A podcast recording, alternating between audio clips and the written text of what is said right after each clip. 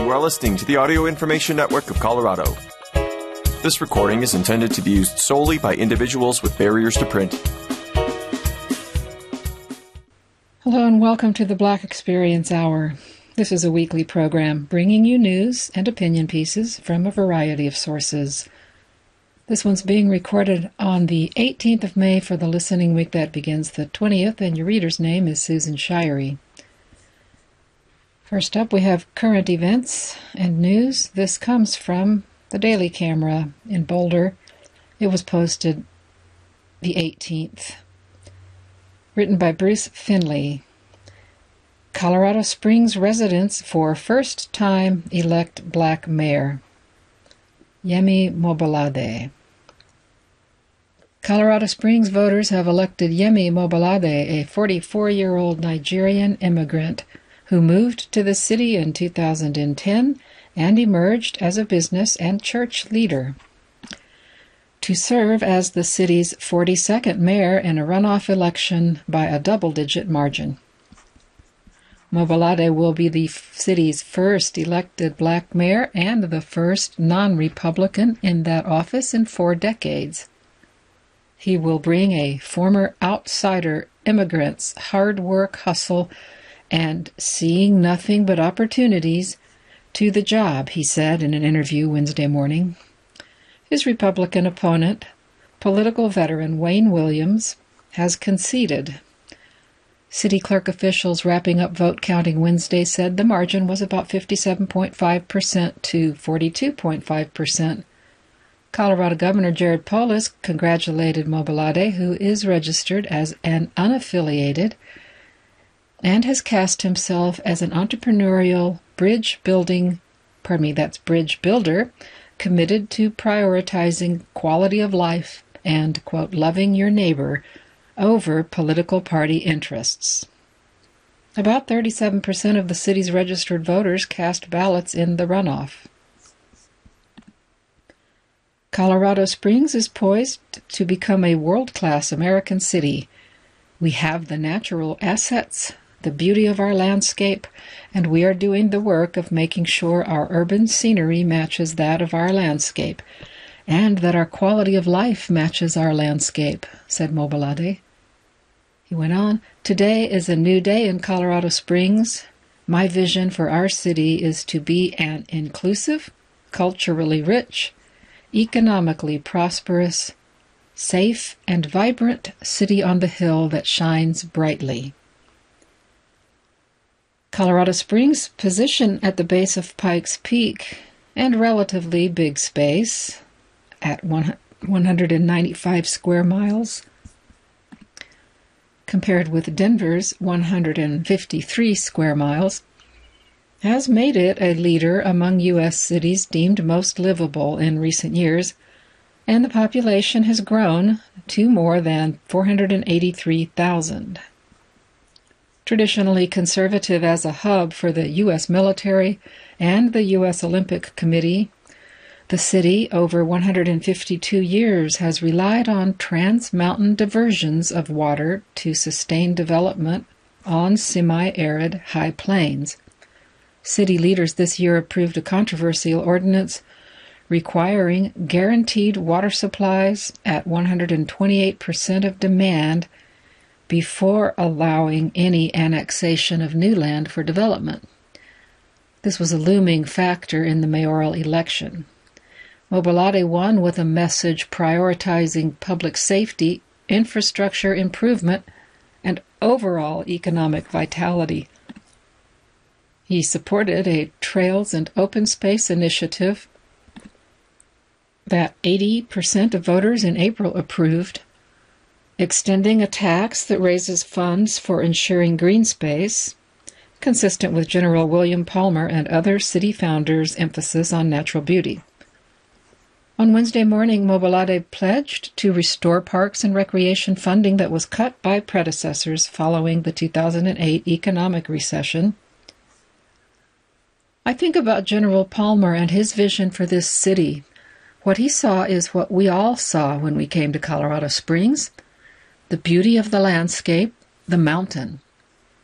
That's what brought most of us to the city, and That is what kept us here, he said. We must continue to invest in it. Mobolade never has held elected office before.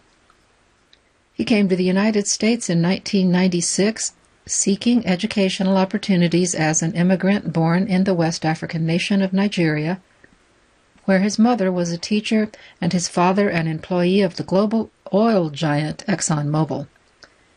He attended Bethel University in Indiana, graduating with degrees in business administration and computer systems before earning a master's degree in management and leadership at Indiana Wesleyan University and a seminary degree at the A.W. Tozer Theological Seminary in California. A married father of three, he helped establish and co owns two cafe style restaurants in Colorado Springs the Good Neighbors Meeting House and the Wild Goose Meeting House. He founded a Christian and Missionary Alliance Church and ran a ministry for the First Presbyterian Church of Colorado Springs. He became a U.S. citizen in 2017. He served as a small business development administrator for the city and as vice president of the Colorado Springs Chamber of Economic Development Corporation for Business Retention and Expansion. Next, turning to TheRoot.com. First article is uh, their take on this election, written by Angela Johnson, published on the 18th. Here's the first black mayor of Colorado Springs. Independent Yemi Mobolade defeated his Republican challenger in a May 16th runoff election. If the current state of politics in this country has you looking to relocate, here's some news that might keep you here a little while longer the city of Colorado Springs just made history by electing a black mayor for the very first time. Nigerian born Yemi Mobolade defeated his Republican challenger Wayne Williams in a May 16th runoff election.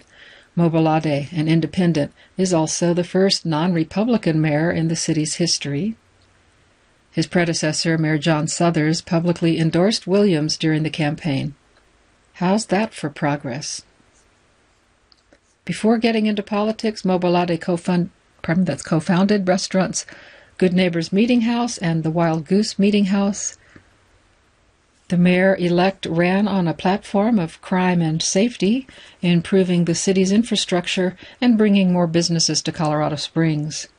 And his victory speech was a hopeful message to the city's residents that positive change is on the horizon. And unlike the Republican twice impeached ex president, who shall remain nameless, Mobolade's opponent was not a sore loser. In fact, he accepted the election results and congratulated the mayor elect on his campaign. Williams said, It's clear Colorado Springs is less conservative than it used to be. When I was chairman here of the El Paso County Republican Party, we had no Democrat pardon me, we had no Democratic state reps. Now we have three. So there are significant changes that have taken place, and I congratulate Yemi on an excellent campaign. Next, written by Candace McDuffie, published on the 18th. What? Marjorie Taylor Greene compares being called a white supremacist to the N word? Greene's latest remarks reiterate just how racist and hateful she truly is. And I may slightly edit this for language. We'll see. Marjorie Taylor Greene continues to prove that she's not just incredibly hateful, but also an extremely proud moron. When she's not mimicking Mexican accents or calling Democrats pedophiles, Greene, in classic Karen fashion, perpetually victimizes herself. Sadly, her latest comments are no different. After an exchange with Democratic Congressman Jamal Bowman that happened in front of the Capitol Wednesday, May 17th, Greene got on her far right high horse during a press conference and thought it was okay to say that being called a white supremacist is equivalent to being called the N word, a page taken from the white supremacy playbook itself. Jamal Bowman was shouting at the top of his lungs, cursing, calling me a horrible, calling me a white supremacist, which I take great offense to. That is like calling a person of color the N word, which should never happen. Calling me a white supremacist is equal to that, and that is wrong, stated Greene. She continued to prove how much of a bigot she is by stating that Bowman was, quote, yelling, shouting, raising his voice, and that he has aggressive, his physical mannerisms are aggressive, Greene continued, I think there's a lot of concern about Jamal Bowman, and I'm concerned about it. I feel threatened by him. Of course, painting black people as violent, dangerous, and aggressive is what white people have done for centuries in order to capitalize off of our existence. Bowman said as much when he addressed Greene's speech. Bowman said, Throughout history, black men have continually been characterized as aggressive because, one, of our skin color, but two, because we happen to be outspoken and passionate about certain issues. He also said that he never invaded Greene's personal space, which she also claimed. He said, Anyone who has interacted with me, anyone who knows me, any reporters here know I'm middle school principal energy, I'm teacher energy. I'm always loving and engaging and friendly, except when kids are being killed in our streets. Everyone should be outraged by that. Greene will continue to cry white woman tears in an effort to distract from how dangerous the GOP is. Their party is about oppressing and terrorizing people of color. This is just the latest example of how ruthlessly they function. Next, still political news. This one by Candace McDuffie again from The Root, and it was published on the 15th. Here's why Biden calling white supremacy America's most dangerous terrorist threat is important. Dr. Walter Greason explains to The Root why Biden's honesty is a pivotal moment for Americans. During his address at Howard University's commencement on Saturday, May 13th, President Biden used the podium to, pardon me, to assert that white supremacy is the most dangerous terrorist threat in America, or that is, to America. Biden also recalled the story of how he decided to run for president in 2017 after seeing white supremacists march in Charlottesville. Biden stated, I don't have to tell you that progress towards justice often meets ferocious pushback from the oldest and most sinister of forces. That's because hate never goes away. The president also acknowledged the disturbing nature of American history and how, even though the right is working hard to erase it, its consequences are indelible Conservatives have accused Biden of using this moment at the HBCU to pander to black folks and divide Americans, but historian and educator Dr. Walter Greason tells The Root that the president's commentary about racism is both vital and substantial in a broader historical context, especially considering the alarming number of hate crimes that happen in this country annually.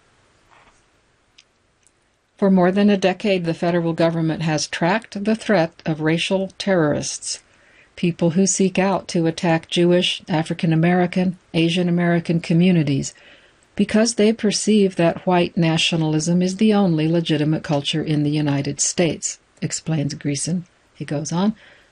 That belief predates the founding of the United States and holds the assumption that if you're not white and Christian, you cannot be a citizen Though white supremacy is deeply embedded in the idea of American society and state and federal policy, this is really new ground for a president to be vocal in condemning it and saying, that is not the path we're on. It reflects a commitment that stretches back to the civil rights movement.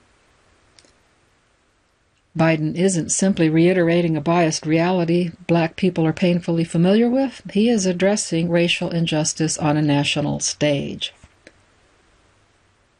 Greason doubles down on its significance and said, This speech at Howard University puts a spotlight on the way African Americans have understood the contradictions of freedom in the United States from the very beginning. We need this to be highlighted because people don't often think very much about this, uh, pardon me, the sacrifices and the struggles to make freedom for all people possible. That lesson isn't taught very clearly and emphatically, despite almost 40 years of historians increasingly writing and publishing the research.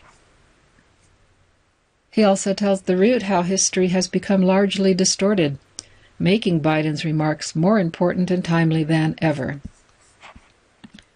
He said, The public as a whole remains in a very romantic view of the American past this is the time when the president is really leading the country to open their minds to learn things that they haven't ever seen or heard as they grew up, particularly folks who are over the age of 50.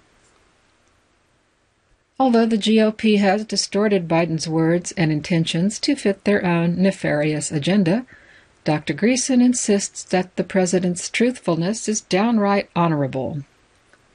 He said, there's a sense that if you criticize the United States or discuss painful moments in history, somehow this is unpatriotic. But in fact, the highest form of patriotism is to recognize the cost and the pain of achieving our highest ideals. Biden has been criticized for things he hasn't achieved during his presidency in terms of his plans for racial justice, including voting rights and police reform. However, Greason says the president has still achieved positive change. The hardest thing, he said, for any president is to move quickly with the Congress when they have the opportunity. So, in those first two years where I felt Biden had the greatest chance to make an impact, he did extraordinary work to make the country stronger, both in terms of our economy and in terms of our defense. Biden's stint has succeeded Trump's tumultuous presidency, which hasn't been an easy feat. Biden did work to bring people to the table after four years of very divisive language and policy under the Trump administration, said Greason. The calm that the country has enjoyed for the last two, two and a half years is Biden's greatest accomplishment. No, do we want more in terms of policy? Yes, but we need a Congress that actually will work with the president in order to have that.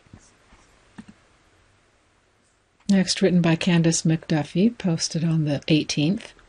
Law enforcement. Shocking reason why a witness in George Floyd murder trial says he's suing Minneapolis police. Donald Williams filed the lawsuit in Hennepin County District Court on Tuesday. Donald Williams, who was a vital witness in the murder of George Floyd by a Minneapolis police officer three years ago, is suing the city. Williams says he suffered emotional distress and was assaulted as he watched Floyd's killing. The lawsuit was filed Tuesday in Hennepin County District Court.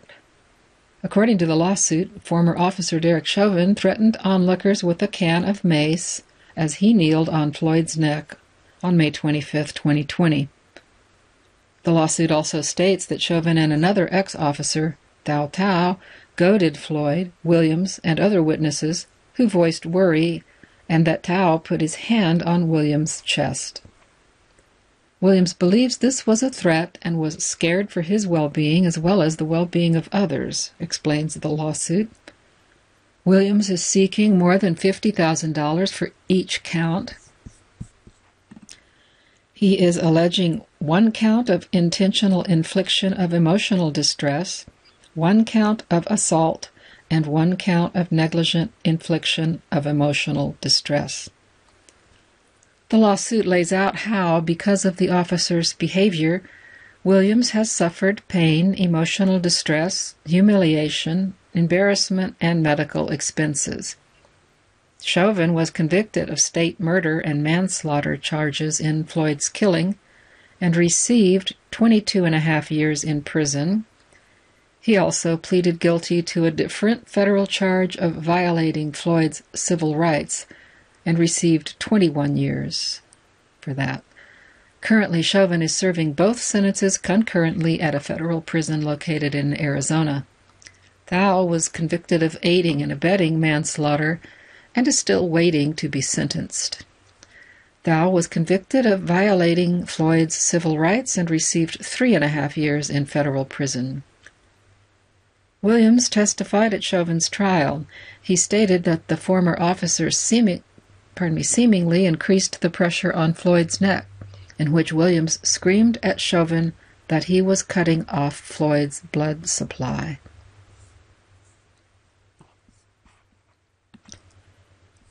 Next article, also by Candace McDuffie, that was published on the 14th. Yale study reveals terrifying excess deaths for African Americans. The study tracked deaths among black Americans for more than 20 years. On Tuesday, the Journal of the American Medical Association, JAMA, published a shocking new nail, pardon me, that's Yale study that sheds a light on racial disparities in the U.S. regarding life expectancy for black folks. Studies have shown for years that black people suffer from illnesses at higher rates and die younger than white people. However, the study JAMA shared revealed that the higher mortality rate for black Americans translates to 1.63 million excess deaths compared to white people this is over the course of more than 20 years. The higher mortality rate for black folks between 1999 to 19, pardon me, 1999 to 2020 led to the loss of more than 80 million years of life in comparison to white folks. America managed to make progress in attempting to close the gap between black and white mortality rates from 1999 to 2011 According to the document, heart disease was the number one contributor toward age adjusted excess mortality for men and women, followed by cancer for men. Between 2011 and 2019, however, that progress was hindered. In 2020, COVID 19 expunged two decades of advancement as the disease hit black Americans the hardest. According to Clyde Yancy, who is one of the authors of the study and chief of cardiology at Northwestern University's Feinberg School of Medicine, this discrepancy has less to do with genetics and more with America's history of racism and discrimination, which has resulted in black folks being adversely affected when it comes to housing, education, and jobs. It is important to remember that this is not an abstract concept. There is a real human toll to these entrenched inequities, said Marcella Nunez Smith, Associate Dean for Health Equity Research at Yale and one of the study's authors. She went on, the impact on families and communities should be unacceptable to all of us. In a statement, the lead author of the study, Cesar Caraballo, pardon me, explained its significance and starkness and said, the abrupt worsening of these disparities in the first year of the pandemic indicates that current efforts to eliminate mortality disparities have been minimally effective and that progress has been fragile. We need targeted strategies aimed at early childhood health and preventing heart disease and cancer, some of the main drivers of these disparities, to build a more equitable future. Next article comes from the New York Times was published originally May 9th, written by Sarah Mervosh and Dana Goldstein. Florida rejects dozens of social studies textbooks and forces changes in others. The state objected to content on topics like the Black Lives Matter movement, socialism, and why some citizens take a knee during the national anthem.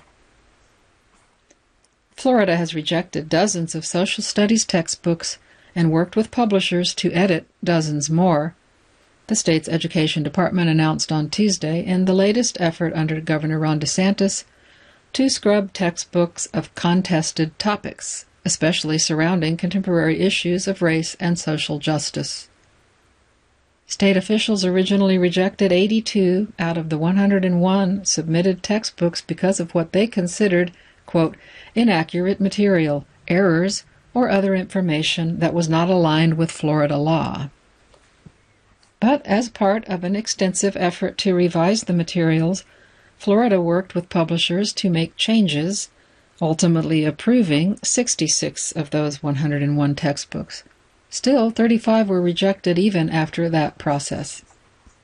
Mr. DeSantis, a Republican, has campaigned against what he has described as woke indoctrination and a leftist agenda in the classroom.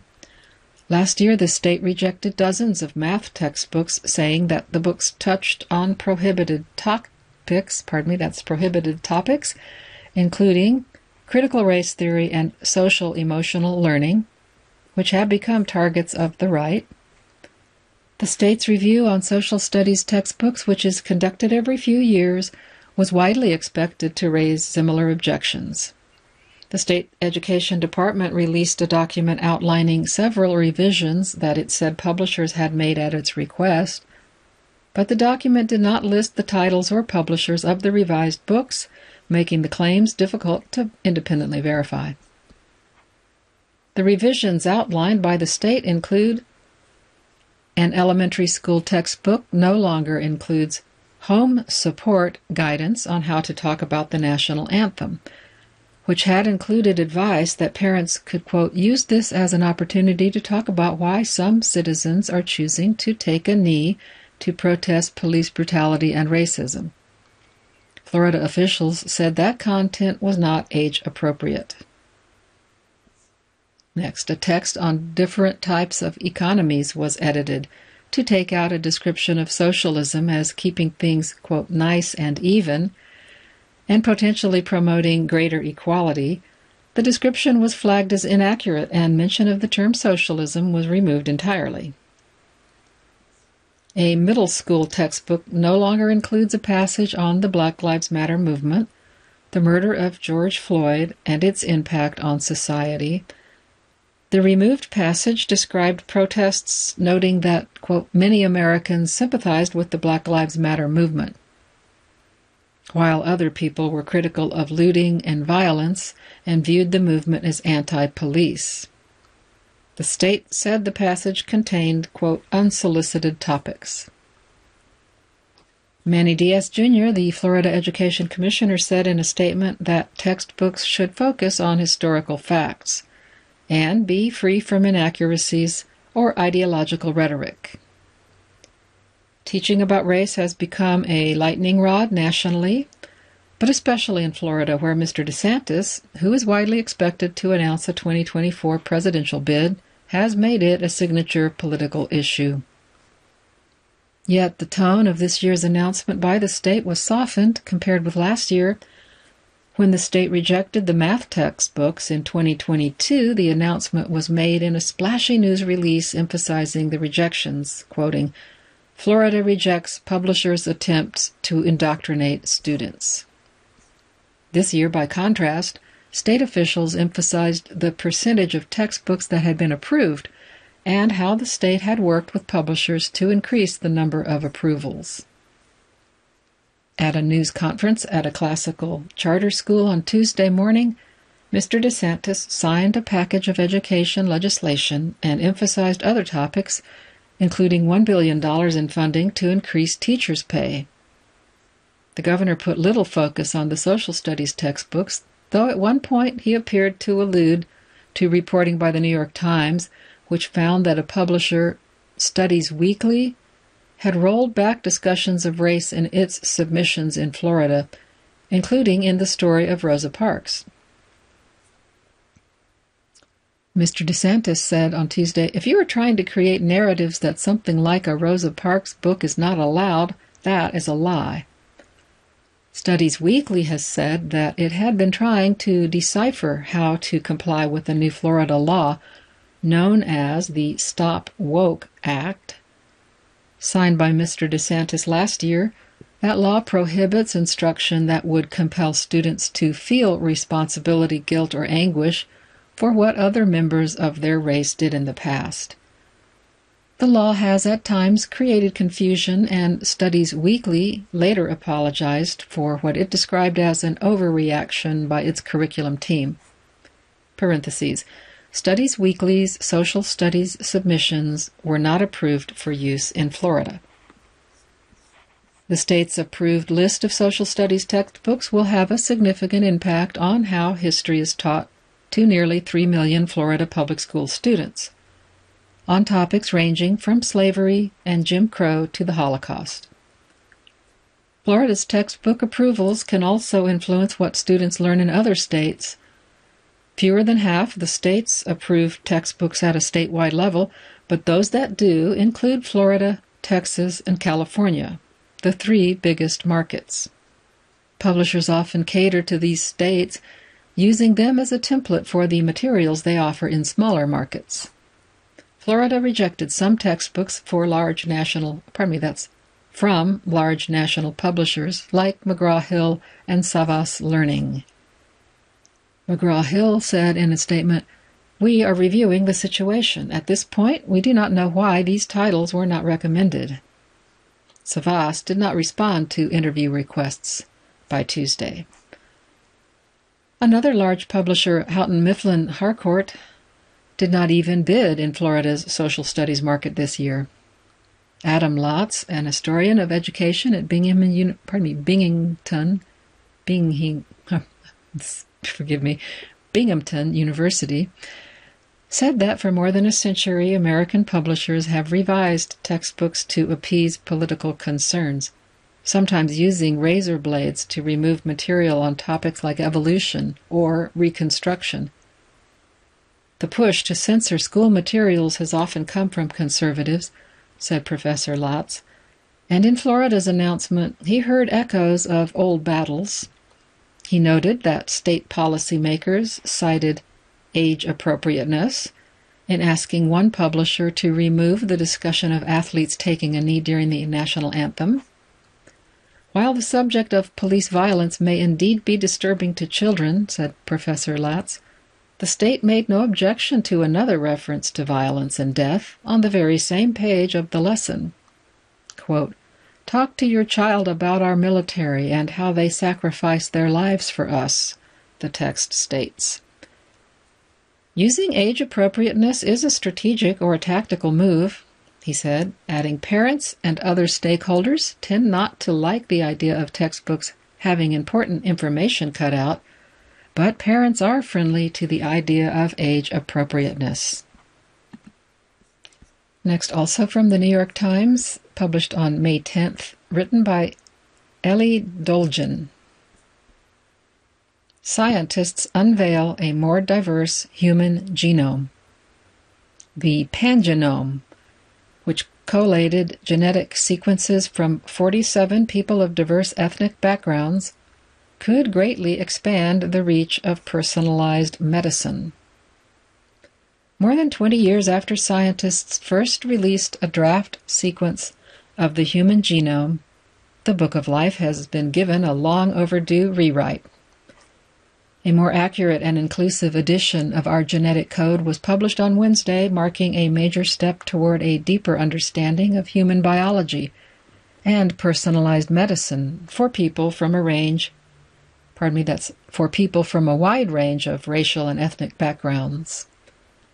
Unlike the previous reference, which was largely based on the DNA of one mixed race man from Buffalo, with inputs from a few dozen other individuals, mostly of European descent, the new pangenome incorporates near complete genetic sequences from 47 men and women of diverse origins, including African Americans, Caribbean Islanders, East Asians, West Africans, and South Americans. The revamped genome map represents a crucial tool for scientists and clinicians hoping to identify genetic variations associated with disease. It also promises to deliver treatments that can benefit all people, regardless of their race, ethnicity, or ancestry, said researchers. It's been long needed, and they've done a very good job, said Ewan Birney, a geneticist and deputy director general of the European Molecular Biology Laboratory, who was not involved in the effort. He went on, This will improve our fine grained understanding of variation, and then that research will open new opportunities toward clinical applications. Powered by the latest in DNA sequencing technology, the pangenome collates all 47 unique genomes into a single resource, providing the most detailed picture yet of the code that powers our cells. Gaps in the earlier reference are now filled, with nearly 120 million previously missing DNA letters added to the 3 billion letter long code. Gone is the idea of a totemic strand of DNA that extends six feet when uncoiled and stretched out in a straight line. Now the rebooted reference resembles a corn maze, with alternative paths and side trails that allow scientists to explore a broader range of the genetic diversity found in people the world over. Dr. Eric Green, director of the National Human Genome Research Institute, the government agency that funded the work, likens the pangenome to a new kind of bodywork manual for automotive repair shops. Whereas before every mechanic only had the design specs for one kind of car, now there is a master plan that covers different makes and models. We've gone from having one really nice blueprint of the Chevy to having blueprints of 47 representative cars from each of 47 different manufacturers, he said. Knowing what to do with this Kelly Blue Book of Genomics will involve a steep learning curve. New analytical tools are needed, coordinate systems must be redefined, widespread adoption will take time. Making this easy to be used by the community is work to be done, said Heidi Rehm, Chief Genomics Officer at Massachusetts General Hospital in Boston, and she was not involved in the project. But in due course, experts said, the pangenome will revolutionize the field of genomic medicine.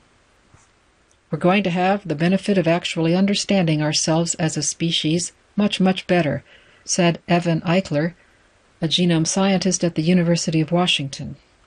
Dr. Eichler was among more than 100 scientists and bioethicists who described the new pangenome reference in the journal Nature. The architects of the project are continuing to add more population groups with the goal of including at least 350 high quality genomes that encompass the bulk of global human diversity. We want to represent all the branches of the human tree, said Ira Hall, a geneticist who leads the Yale Center for Genomic Health. Some of the new genomes will come pardon me, will come from New Yorkers who previously participated in a research program at the Mount Sinai Health System. If their preliminary DNA data seems to reflect certain underrepresented genetic backgrounds, those individuals will be invited to participate in the Pangenome Project. Some gaps might never get plugged in the publicly available reference, though, by design. Previous attempts to capture human genetic diversity often extracted sequence data from marginalized populations without regard for their needs and preferences. Informed by those ethical missteps, Pangenome coordinators are now collaborating with indigenous groups to develop formal policies around data ownership. We are still grappling with the issue of native and tribal sovereignty, said Barbara Koenig, a bioethicist at the University of California, San Francisco, who was involved in the project. In Australia, researchers are incorporating DNA sequences from various Aboriginal peoples into a similar depository that will be combined with the open source pangenome, but then kept behind a firewall. According to Hardip Patel of Australia's National Centre for Indigenous Genomics in Canberra, the scientists next plan to consult with community leaders about if and how to make the data accessible through request. Some Indigenous advocates want to see the Pangenome Project go further. Keolu Fox, a genomic scientist at the University of California, San Diego, who is Native Hawaiian, has suggested training the next generation of indigenous scientists to have greater agency over the genomic data. It's finally time that we decentralize power and control and redistribute that among the communities themselves, said Dr. Fox. Next, I move to some articles I have archived. First, an article about Bill Spiller, This caught my eye as an article that ran in San Francisco newspaper, but I was unable to access that fully, and so have moved to this one from May 2022, coming from the Fire Pit Collective. Bill Spiller, the man who broke golf's color barrier. Tulsa's Bill Spiller was the force to end segregation on the PGA Tour. And this is written by Las Versalles. Versailles. Pardon me. There wasn't much opportunity for a young black man in Tulsa, Oklahoma in the early 20th century, and there wasn't much peace either. Tulsa, site of this week's, this was in May of 2022, PGA Championship, being played at Southern Hills Country Club, also happens to be the site of one of the more violent attacks on African Americans. The 1921 Tulsa Race Massacre, and it is where Bill Spiller came of age. Unsurprisingly, he didn't stay in Tulsa too long. These acts of violence and the South's lack of opportunity drove millions of African Americans to leave the agricultural economy of the South for better opportunities in America's more industrial cities. And that's what a young Bill Spiller did. He left for Los Angeles with the hope of finding work in the defense industry. Instead, he ended up working as a porter at Union Station. Young Bill Spiller was a decorated athlete at Tulsa's Booker T. Washington High School. He was a graduate of Wiley College, an HBCU just outside of Shreveport, Louisiana where he also excelled in sports like basketball. By age 29, Spiller was already in Los Angeles when a fellow porter at Union Station encouraged him to give golf a shot. Within a few years, he was breaking par with regularity and turned professional. He grew addicted to the game, and the rest, as they say, is history. Professional golf in the 1940s was a segregated sport, African American players found a place to play with the United Golfers Association, a tour where players competed for meager purses. Spiller dominated the UGA, winning over 100 events. Spiller's barnstorming life was funded by friend and boxing legend Joe Louis, who sponsored Spiller and a handful of other black players, including Ted Rhodes. Pardon me, that's including Ted Rhodes. Ever the competitor, Spiller dreamed of bigger stages than the United Golfers Association could provide. He wanted to play with the best, and the best played on the PGA of America's tour. In 1948, the Los Angeles Open was played at Riviera Country Club. It's important to note that the LA Open was not technically a PGA Tour event, just like the United States Golf Association's U.S. Open is not technically a PGA Tour event. All of the best professionals showed up for the 48 LA Open, which was run by a progressive tournament committee that ignored the PGA Tour's Caucasians only clause. Spiller played well enough in the LA Open to earn a spot in the following week's tour stop at Richmond Open near Oakland, California. It was in Richmond that the walls started to crumble around the PGA of America's Caucasians Only clause. But the PGA wasn't about to go down without putting up a long and dirty fight. Spiller arrived at the Richmond Open only to be told that he would not be able to play due to the Caucasians Only clause. Spiller, alongside fellow African American golfer Ted Rhodes, fought back, filing a lawsuit against the PGA of America citing that the PGA was abusing its power. The PGA knew it was in trouble and promised Spiller they would end the discriminatory practices if he would drop the lawsuit. Spiller dropped the lawsuit against the PGA, but the PGA didn't uphold their promise. Instead of desegregating their, quote, open tournaments, they started to use the word invitationals. And you can guess who wasn't invited. Fast forward to 1952, a new tournament, the San Diego Open, invited Spiller to participate. Horton Smith, a well known racist who won the Masters a few times, was the newly appointed president of the PGA of America. Smith told the tournament committee that blacks would not be allowed to play, including Spiller. Once again, Spiller would look to the courts for his justice, and again he dropped the suit before it got to court. The PGA of America agreed to let black players who were invited by tournament committees to compete. And again, the PGA of America wiggled around the issue and kept black pardon me, black players out of their events. Nothing had really changed. Bill Spiller's prime had passed by 1960, but his willingness to fight had not. His best playing days behind him, he was caddying at Hillcrest Country Club in Los Angeles, where he would loop for California Attorney General Stanley Mosk. Suddenly, Spiller had an advocate in Mosk who told the PGA of America they would not be allowed to use public courses if they maintained discriminatory practices. In 1961, the PGA of America finally dropped the Caucasians Only clause and Charlie Sifford became the first African American member of the PGA Tour. It would be Sifford, not Spiller, who was credited with being the Jackie Robinson of golf. Tiger Woods once said, If it wasn't for Charlie, I probably wouldn't be here.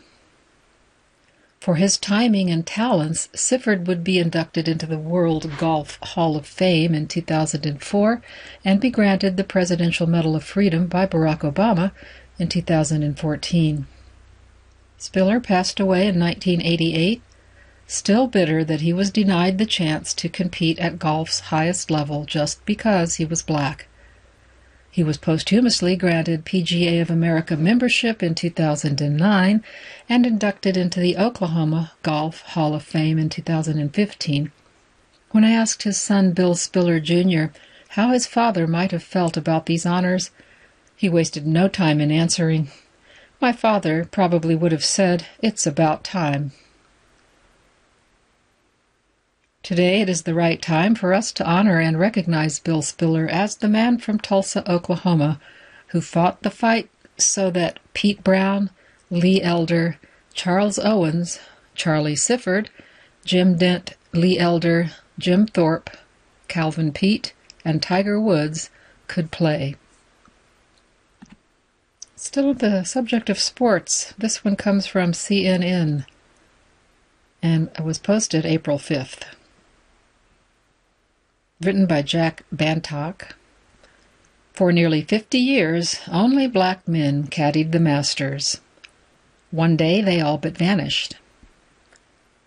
History never forgets a champion. When you win one of sport's biggest titles, you become immortal. Win multiple times, and your legacy is even greater. To think of the Masters is to think of Jack Nicklaus, the most successful champion in the majors history with six wins, and Arnold Palmer, who donned the winner's green jacket four times in just six years at Augusta, Nat- pardon me, Augusta National. And yet, for decades, two former champions with a combined nine wins lay buried in unmarked graves. Willie Peterson caddied Nicklaus's first five victories, while Nathaniel Ironman Avery was on the bag for all four of Palmer's triumphs. Avery's headstone was only installed at Augusta's Southview Cemetery in Georgia in 2017, 32 years after his death. Three years later, a 10 minute drive away at Cedar Grove Cemetery, Peterson, who died in 1999, received his. They were just two of Augusta National's original caddy corps, all of them black men who, from the inaugural edition of the tournament in 1934, guided golfers around the fabled course. Every subsequent year for almost half a century, they would play substantial, sometimes pivotal, roles in the destination of the green jacket. Kings of the Hills. The stories of the original group of Augusta caddies almost always began in the same place, Sand Hills. Located just three miles from the Masters venue, the historically black district me, district lay adjacent to Augusta County Club. There, local kids between 12 and, pardon me again, between 10 and 12 years old could earn a wage carrying the bag for members. Around 90% of Augusta National's original caddy corps grew up in the Sand Hill neighborhood, according to Leon Mabin, vice president of the board of directors at Augusta's Lucy Craft Laney Museum of Black History. Eventually, many would hop across Rae's Creek to begin work at Augusta National, or as Ward Clayton, author of Men on the Bag, The Caddies of Augusta National, terms it, they graduated. They were just looking for a buck, Clayton told CNN. They weren't aiming at the outset to become the greatest caddies in the world, but they did. That's what they became. It wasn't as much of an age thing as it was just your ability. You had to learn to how pardon me, that's a typo there, I guess. You had to learn how to act around adults, how to read greens, how to tell guys what clubs to hit, what their yardage was, and how to read people. You had to become a little bit of an amateur psychologist. You had to read them right away from the first hole. There was a strong incentive for graduating. A good bag at Augusta National would pay up to $5, Mabin said, offering $20 for a particularly lucrative day's labor. For Jariah, Jerry, Beard, caddy for the 1970, uh, pardon me, 1979 Masters champion Fuzzy Zoeller, it meant he could earn as much in a day as his parents could in a week working at the city's John P. King Mill. The Godfather. If caddying was an education, then Willie Pappy Stokes was its headmaster. Having grown up on the very grounds Augusta National was built on, a 12 year old Stokes was hired to provide water to workers constructing the club. During bad weather, the youngster closely studied how rain streamed across the terrain always trickling towards the course's lowest point, Rae's Creek. That realization formed the basis of Stokes' ability to read greens with near perfect accuracy, a knowledge he imparted to budding students at Saturday morning caddy school. And that's in parentheses. At just 17 years old, Stokes helped Henry Picard to the 1938 Masters title he would retire after helping four different players to win at Augusta and having sealed his status as the godfather of caddies. Stokes's knowledge trickled down to those that followed, epitom- me, epitomized by Beard in 1979. To this day, Zoeller remains as the only golfer to win the Masters on his first attempt. As Beard steered the debutante around Augusta, quote, like a blind man with a seeing eye dog. And they were Zoeller's words, not Beard's, relayed by the American in Loopers, The Caddy's Long Walk, a 2019 film co produced by Clayton. Mabin often joked with Beard, who died in March, age 20, pardon me, that's age 82, that Zoeller ought to give him his green jacket.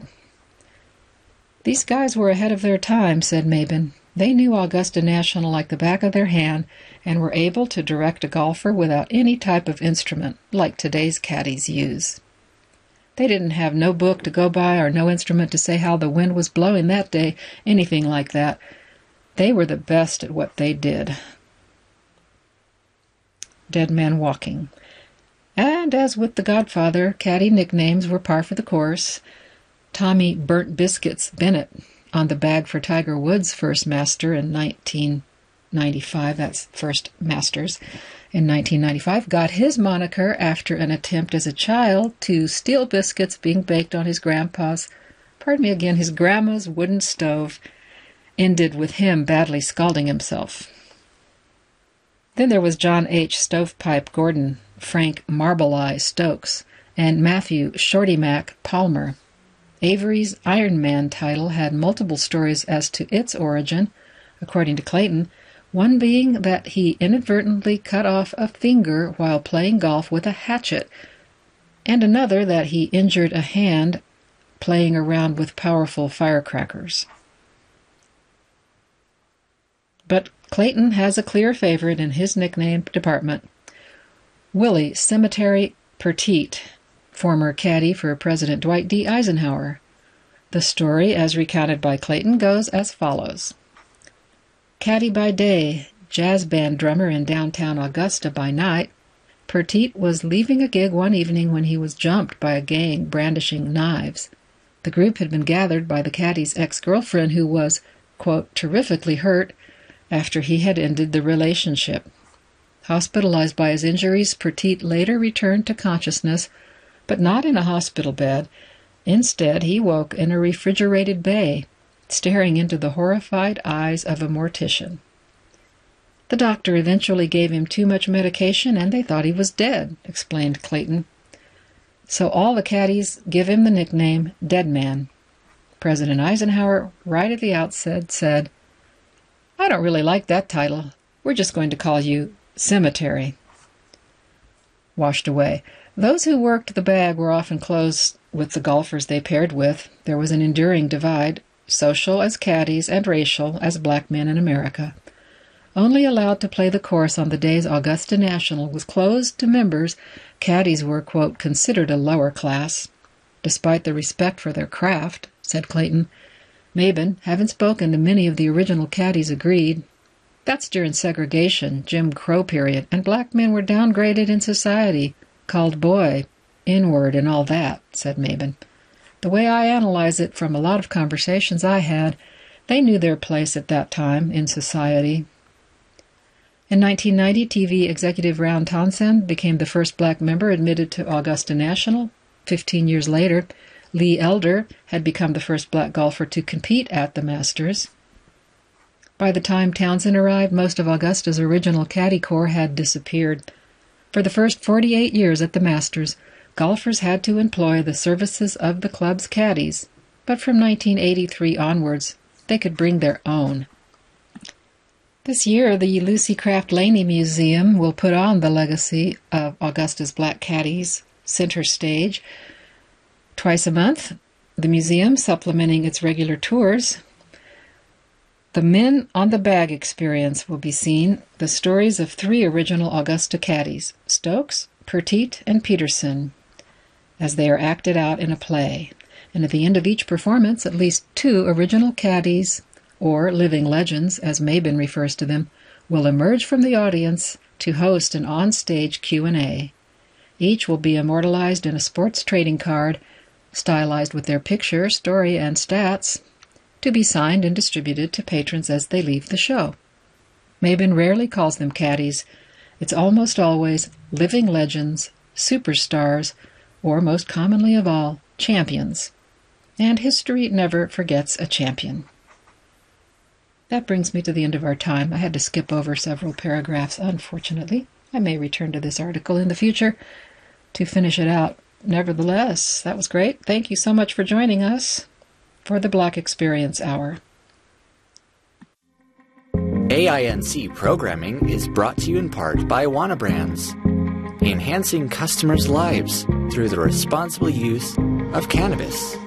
If you enjoyed this program, please register for our free services at www.aincolorado.org or by calling 303 786 7777.